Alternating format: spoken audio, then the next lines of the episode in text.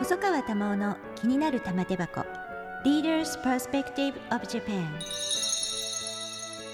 この番組は私細川珠緒が各分野のリーダーと話題のテーマを取り上げて日本のあるべき姿を世界に発信します。ここでしか聞けない話が玉手箱に満載です。エピソードじゅうはちだいじゅうはちかいのゲストは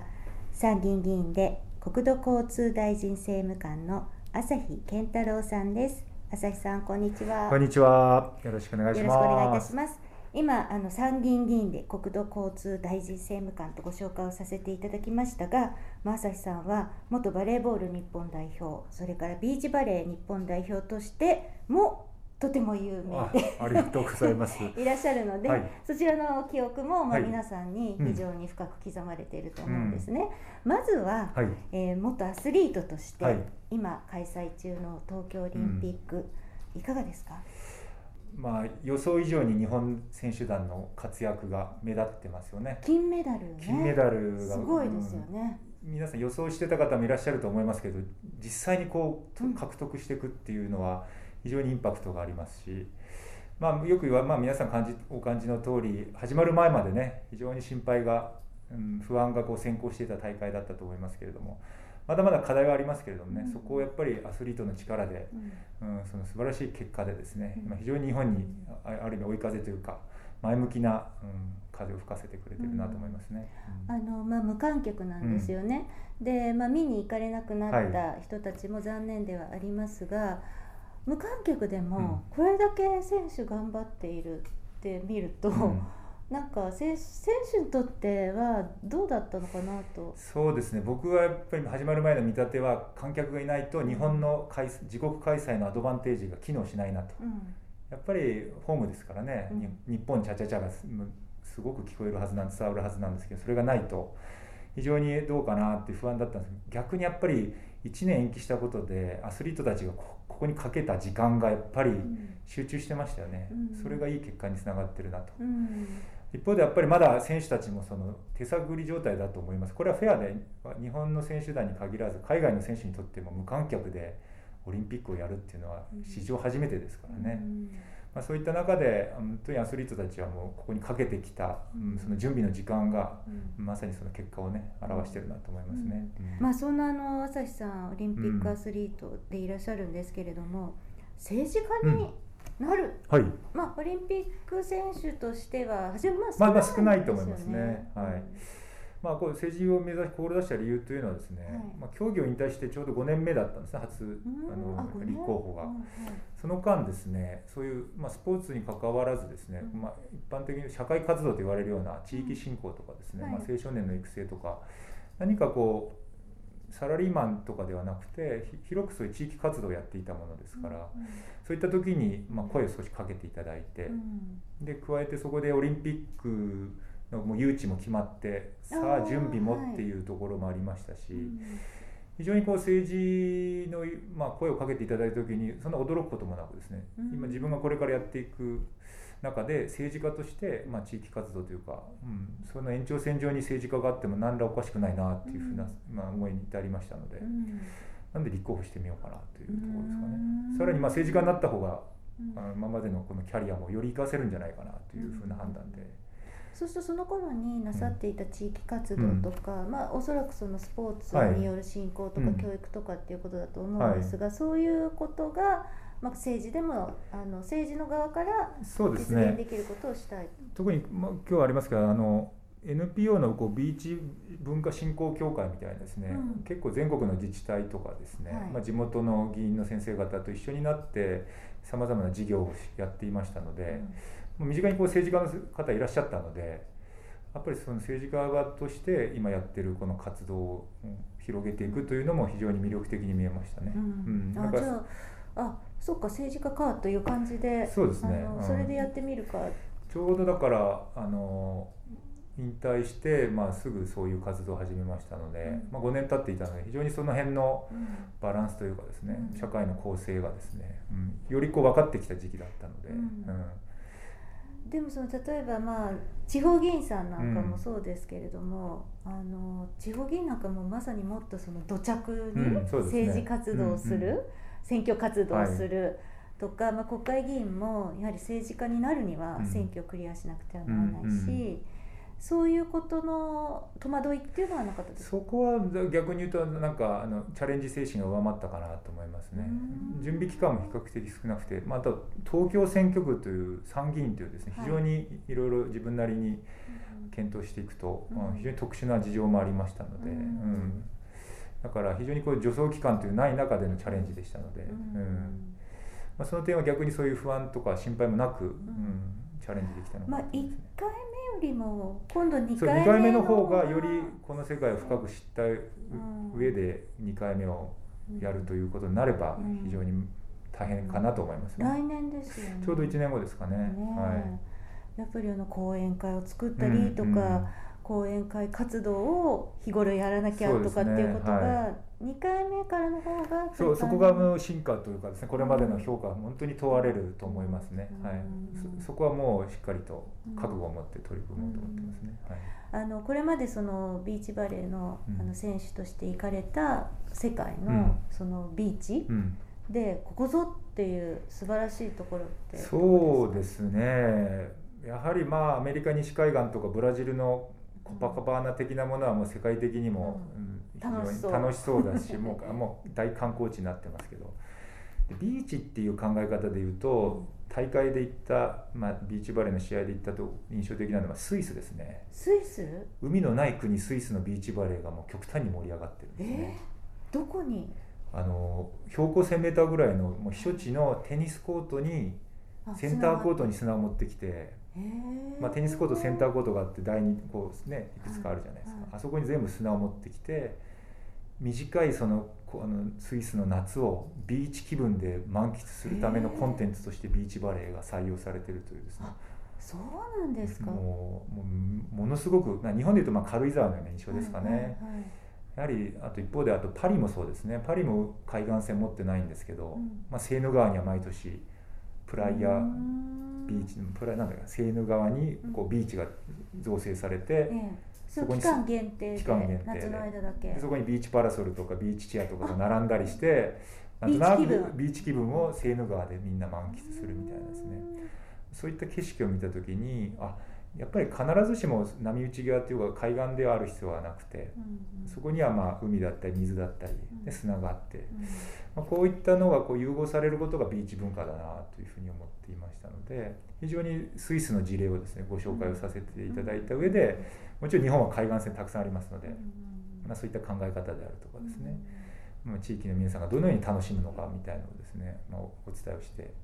まあ、いかにそういった日本のこう町おこしじゃないですけどね、うんうん、なんかビーチバレーってビーチバレーっていうだけあって、はい、やっぱり海辺でやって、ね、でとても暑いというイメージなんですが、はいうん、やっぱ暑い暑いですね。だから僕はまあビーチの通年利用というのをてあの提案してるんですけども、はい、本当に真夏だけは避けましょうと逆に逆に春秋ですね、うん、過ごしやすい季節にいかにそういうまあスポーツだったりもちろんまあカフェでもいいですね、お散歩でもいいんですけれども、うん、あの空間をやっぱりですね、うん、楽しむというか、うん、そのためにいっぱいしっかりと準備をすることで、より磨き上がれ、ね、磨き上げが進めばいいのかなと思いますよね。そうですね、うん、そのスイスの例を聞けば、うん、やっぱ別にビーチで暑いところである必要はなくて、うんねはい、あの砂さえあればどこでもできるっていう。はいあのやっぱり海水浴場自体も減ってきてますし、うん、レジャーとしてのやっぱり海水浴が今非常に選ばれにくくなってますよね。あ、そうなんですか。日焼けとかそれもありますしやっぱりレジャーの多様化だと我々は考えていて、うん、やっぱ熱中症もこれだけ注意喚起されてるとやっぱり今から にじゅうさんじゅうねんまえはですね昭和の時代といえば夏のレジャーといえばもう一番に海水浴みたいな、はい、ビーチ行くっていう、ビーチで行くみたいな、はいそれがやっぱり今すごく減ってきてますね。そうなんですね。どこももう海水浴場の閉鎖っていうのがですね、うんまあ、非常に進んでいて、うん、で僕ね国交省に来てねぜひともできるかどうかまあ本当まだ未知数なんですけど、何々海水浴場って地名になるんですね、はいはいうん、これ自治体が自分たちで決めれるんですけど、うん、あれを何々丸々ビーチにしちゃえば、うん、丸々海水浴場にしてしまうと海水浴以外足が向かないと思いません？うん丸々ビーチパークとか、うん、なんとかビーチにしてしまえば、まあ、もちろん夏は夏でいいんですけれども、なんか足が向くきっかけになるなと、うん、で日本の地図をですね変えていきたいなと思っていて、うん、いいですね、うん、ただやっぱりね海水浴場で慣れ親しんだ地元の人からしてみたら、うん、名前が変わるっていうのは結構抵抗あるかなと思いながらですね、やっぱり海水浴場という名前と海の家とかっていうのは ね, ねとても日本っぽいビーチの、ね、ビーチというか海岸の名所かなと思いますが、ね、すごくそれがこう盛り上がっている時期はねそれがすごく良かったんですけど、うん、今時代もやっぱふたつみっつ変遷をしてですね、やっぱり海水浴場とか、まあ、海の家だとですね、うん、どうしても今のこれからの特に次の世代の若者たちはなかなか足も向かないだろうし、すごい昭和っぽい感じでそうレジャーとしてやっぱり魅力がなかなか今伝わらないですよね。それをこう、まあ、まず名前を変えるだけで、うんうん、伝わり方も変わってくるだろうなと思いながら、うん、細川珠緒の気になる玉手箱 Leader's Perspective of Japan。 今日のゲストは参議院議員で国土交通大臣政務官の朝日健太郎さんです。議員になる前になさっていた活動の、はい、まあ、延長でおそらくこの政界に入られて、うん、そうですね、はい、実際入られてどうですか。そうですね、永田町という永田町永田町はですね、まあでもまだまだしんがりなので、うん、まだあまり言えない、ま、いやいやなんか皆さんなんかすごく気にされますけど、うん、すごく僕ら世代はやっぱりやりがいありますね。自分のテーマを持って実現可能かどうかまではこれはまだ未知数ですけども、自分のポリシーを持って政策にこう突っ込んでいけるという風土はありますね。ただやっぱり本当に実現するためにはその、まあ、いわゆる変な、まあ、雑巾掛けじゃないですけれども、うん、他のやっぱり議員と仲間が非常に大事で、はい、やっぱ力を合わせて、うん、やっぱりまあ法律ないし予算というものをこう実現させていくっていう意味では、うん、非常にこの、まあ、キャリアのやっぱりね、うんうん、厚みというのは必要だなとは感じます。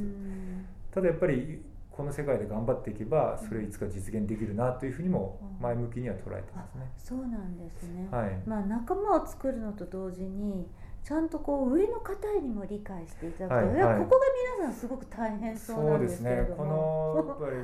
りまあ日本ら他の国の議会を知りませんからあれですけども、やはりそのあたりはこうバランスなのかなと思ってますけどね、えー、まだそこまでそのベテランの先輩方に重要な政策テーマをアクセスしたことがまだそこまでないので、うんうんうん、みんななんかめげそうになってる場面をものすごくよく見るんですけれども、うん、はい、そのあたりはですね、僕の理解だと、まあ、僕は自民党にねいますけれども、やはりその何でもかんでも、うんうん、その全ての意見はもちろんそれなりの理由があってご意見がある中で全て実現はやっぱりできないという中でですね、ある意味最後の取り出じゃないですけども、そのベテランの先生方がしっかりとそれを取捨選択していくっていうのがやっぱり機能としては非常に有効で、何でもかんでもその声に反応していたらさすがに国としては成り立たない、なりもう立ち行かなくなるっていうのもありますので、まあ、その我々はいかにそういう小さな声も拾ってくる役割かなと思ってますね。それをしっかり届けて上に届けて、その中で本当に最後の最後真に必要なものがやっぱり 最, 最終的には採択されていくっていうような、そういった世界だなと思いますね、はい、まあ、いろんな意味でその政治、まあ、私もずっと四半世紀ぐらい政治を見ていて、まあ、いろんな意味でこう日本の縮図だなというふうに思うんですよね、うんうん、でそれはまあある意味こう組織の盾の強さとか、はい、そういうことももちろんだし、それとやっぱりあの全部はそれこそできないから、うん、その時にあの何を優先をするのかとか、うんうん、 そうですね、そういうのはやっぱりこう経験を積んできた人がある程度俯瞰的に見るっていう、うんうんうん、そういう判断力も、うん、あの重要で、うん、でただそれが理にかなっているのかどうかっていうところが問われているんだろうと思うんですよね、うん、そうですね、やっぱこうフェアですよね、フェア、公正さですよね、うん、これがどこ、どこまで担保できるかですよね、うん、だから、まあ、ひゃく対ゼロっていう物事の判断ってなかなかないので、うん、厳しい判断を迫られた時にですね、まあ、どっちか最終的には決断をしなきゃいけない世界ではある、あるんですけども、うん、そこにこの公正さというかフェアな部分っていうものがやっぱりしっかり少しでもいいので伝わることが大事で、そこにそっと曇りが出てくるとですね、どうしても国民の皆さんはご理解いただけないなと。だから僕は大事な言葉を自分なりに課してですね、まあ、僕はスポーツやってきたんで、スポーツマンシップとかですね、フェアプレーみたいなものっていうのが実は政治家としては絶対ここはあの担保しておかなきゃいけないなと。最後の最後はそこがやっぱり信頼になって、うんうんまあ、ご理解いただけるんじゃないかなっていうのや、まだ何もそんな実現できてないですけども、うん、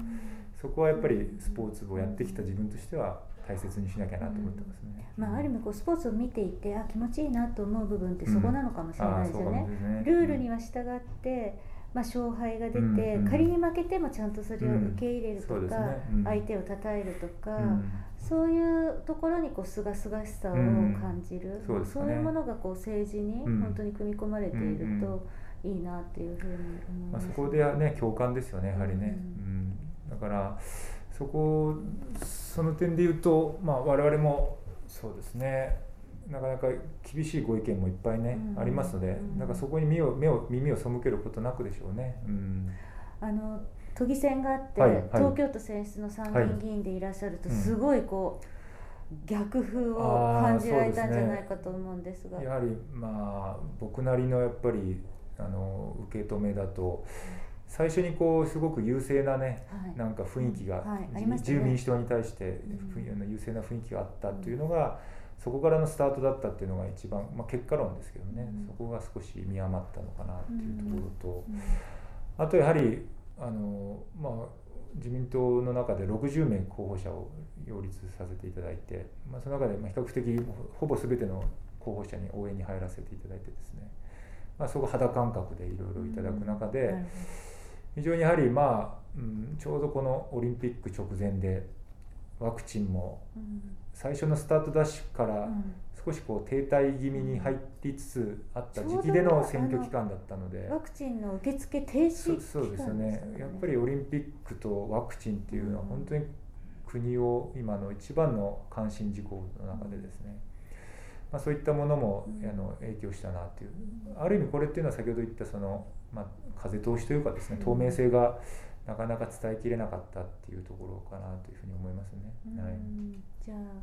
来年の選挙に向けていろいろと収穫があって、そうですね、学ぶこともあって、だから今回のまあ厳しい結果という評価ももちろんありますけれども、うん、ただその厳しい結果になったその原因というのがオリンピックでありワクチンっていうことであれば、うん、これをある意味解決さえすれば、うん、もう一回しっかりとご理解とやっぱ支持を、うんいただけるというふうな考え方もできますし、もっと全然違うところにですね、自民党に対する支持が集まらなかった理由というものも、うんうん、あるのかもしれませんので、そこを見余らないようにしなければいけないなというふうに思います。なかなか爽やかですね、やっぱり朝日さん。なんかその潔さっていうのかな、なかなか自民党の方々も都議選の結果を受けても、まあ内心いろいろな思いはおありなんでしょうけれども、うんうんうんあまりですね、こう深刻に受け止めてないのかなとこちらが思ってしまう、うん、あ、そうなんですか。反応を示す方もいらっしゃるし、うん、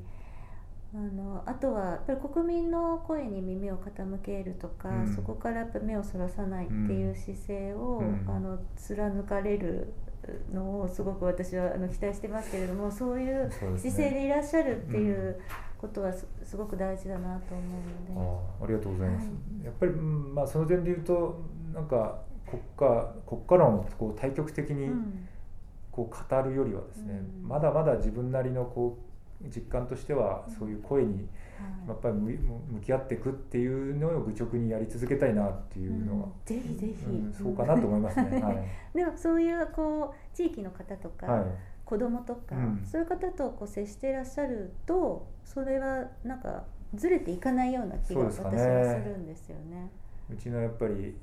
妻と小学生の子供たちが一番の指針かもしれません、うんうん、あでも本当に大事でやっぱり子供がから見るあの世の中っていうのがやっぱり物事を考える厳しい。うちの小さんの息子は小よんか息子厳しいですよ、うん、緊急事態中なのになんで出てくるんだごもっともなんですよねどんな理由か知らんけれどもみたいなそう、うん、とかですね、うん、意外とそれは本当自分なりの判断軸にはうん、ついついやっぱりね、うん、なんかこう優先順位がですね、うん、どうしても目の前の大人の事情とかねどうしてもこう変わることがね、うんはいまあ、フェアプレーはもちろん絶対ぶれないにしてもですね、うん、その瞬間的な優先順位のつけ方っていうのがこれはまあ皆さん我々に限らずだと思うんですけどもね、そういった時にやっぱり純粋な子どもたちというのが一つやっぱりその一つの線をですね指針をこう示してくれるとハッとしてね判断がやっぱりよりやりやすくなりますね、うんはいまあ、そういうあの年代の政治家に私もぜひ期待をしていますし活躍をしていただきたいなと願っていますので、まあ、あのいろいろお聞きいたしましたけれども、はい、まずは東京オリンピックがとにかく無事にそうですね閉会式までこの収録がまさに、はい、オリンピック開催中ど真ん中の収録になりましたので、はいはい、楽しみで仕方ありませんね、はいはいはい、私もの今後の競技もですけれども、まあ、やっぱりコロナが心配なので、うんうん、人手があると人手のニュースを見るとちょっとドキドキしちゃうんですよね、そうですね、だから皆さんそれこそ緊急事態宣言下なのでこの辺りの綱渡り感はですね、はいはいまあ、特にそこを我々は意識をしながらですね、はいはい、やらなければならないと思いますね、はいはい、あのぜひこれからも頑張ってください、はい、楽しみにしております。ありがとうございます。いつかあのビーチバレーでも私もやってみたいなと真夏を下げてあ真夏を下げて真夏を下げて、ね、やっぱり足元があのねゆるゆるだから大変そうだなと思います。ビーチバレーやるにはですね、はい、ビキニっていう国際ルールがあるんですよあそれはそれはこれ私のあれ、ね、国際ルールなので私が言ったわけじゃないですよ。あでもなんかあそうか体操もたそう体だいぶ今そのあたりもです、ね、緩和をされてて、ねうん、やっぱりそのあたりもあじゃあ一生できないかもしれないでもまあ国際大会に出なければご自由にもう服装のルールはもう。確かに選べますのでレジャーとして、はいはい、やってみたいなと思います、はい、その時はまたぜひあのご指導なんていうことはおこがましいことはお願いしませんが、はい、あの感想をまたぜひぜひあのお伝えできればと思います、はい、今日はありがとうございました、はい、ありがとうございました。細川たまおの気になる玉手箱玉尾細川賞 Leader's Perspective of Japan エピソードじゅうはちゲストは参議院議員で国土交通大臣政務官の朝日健太郎さんでした。皆様いかがでしたでしょうか。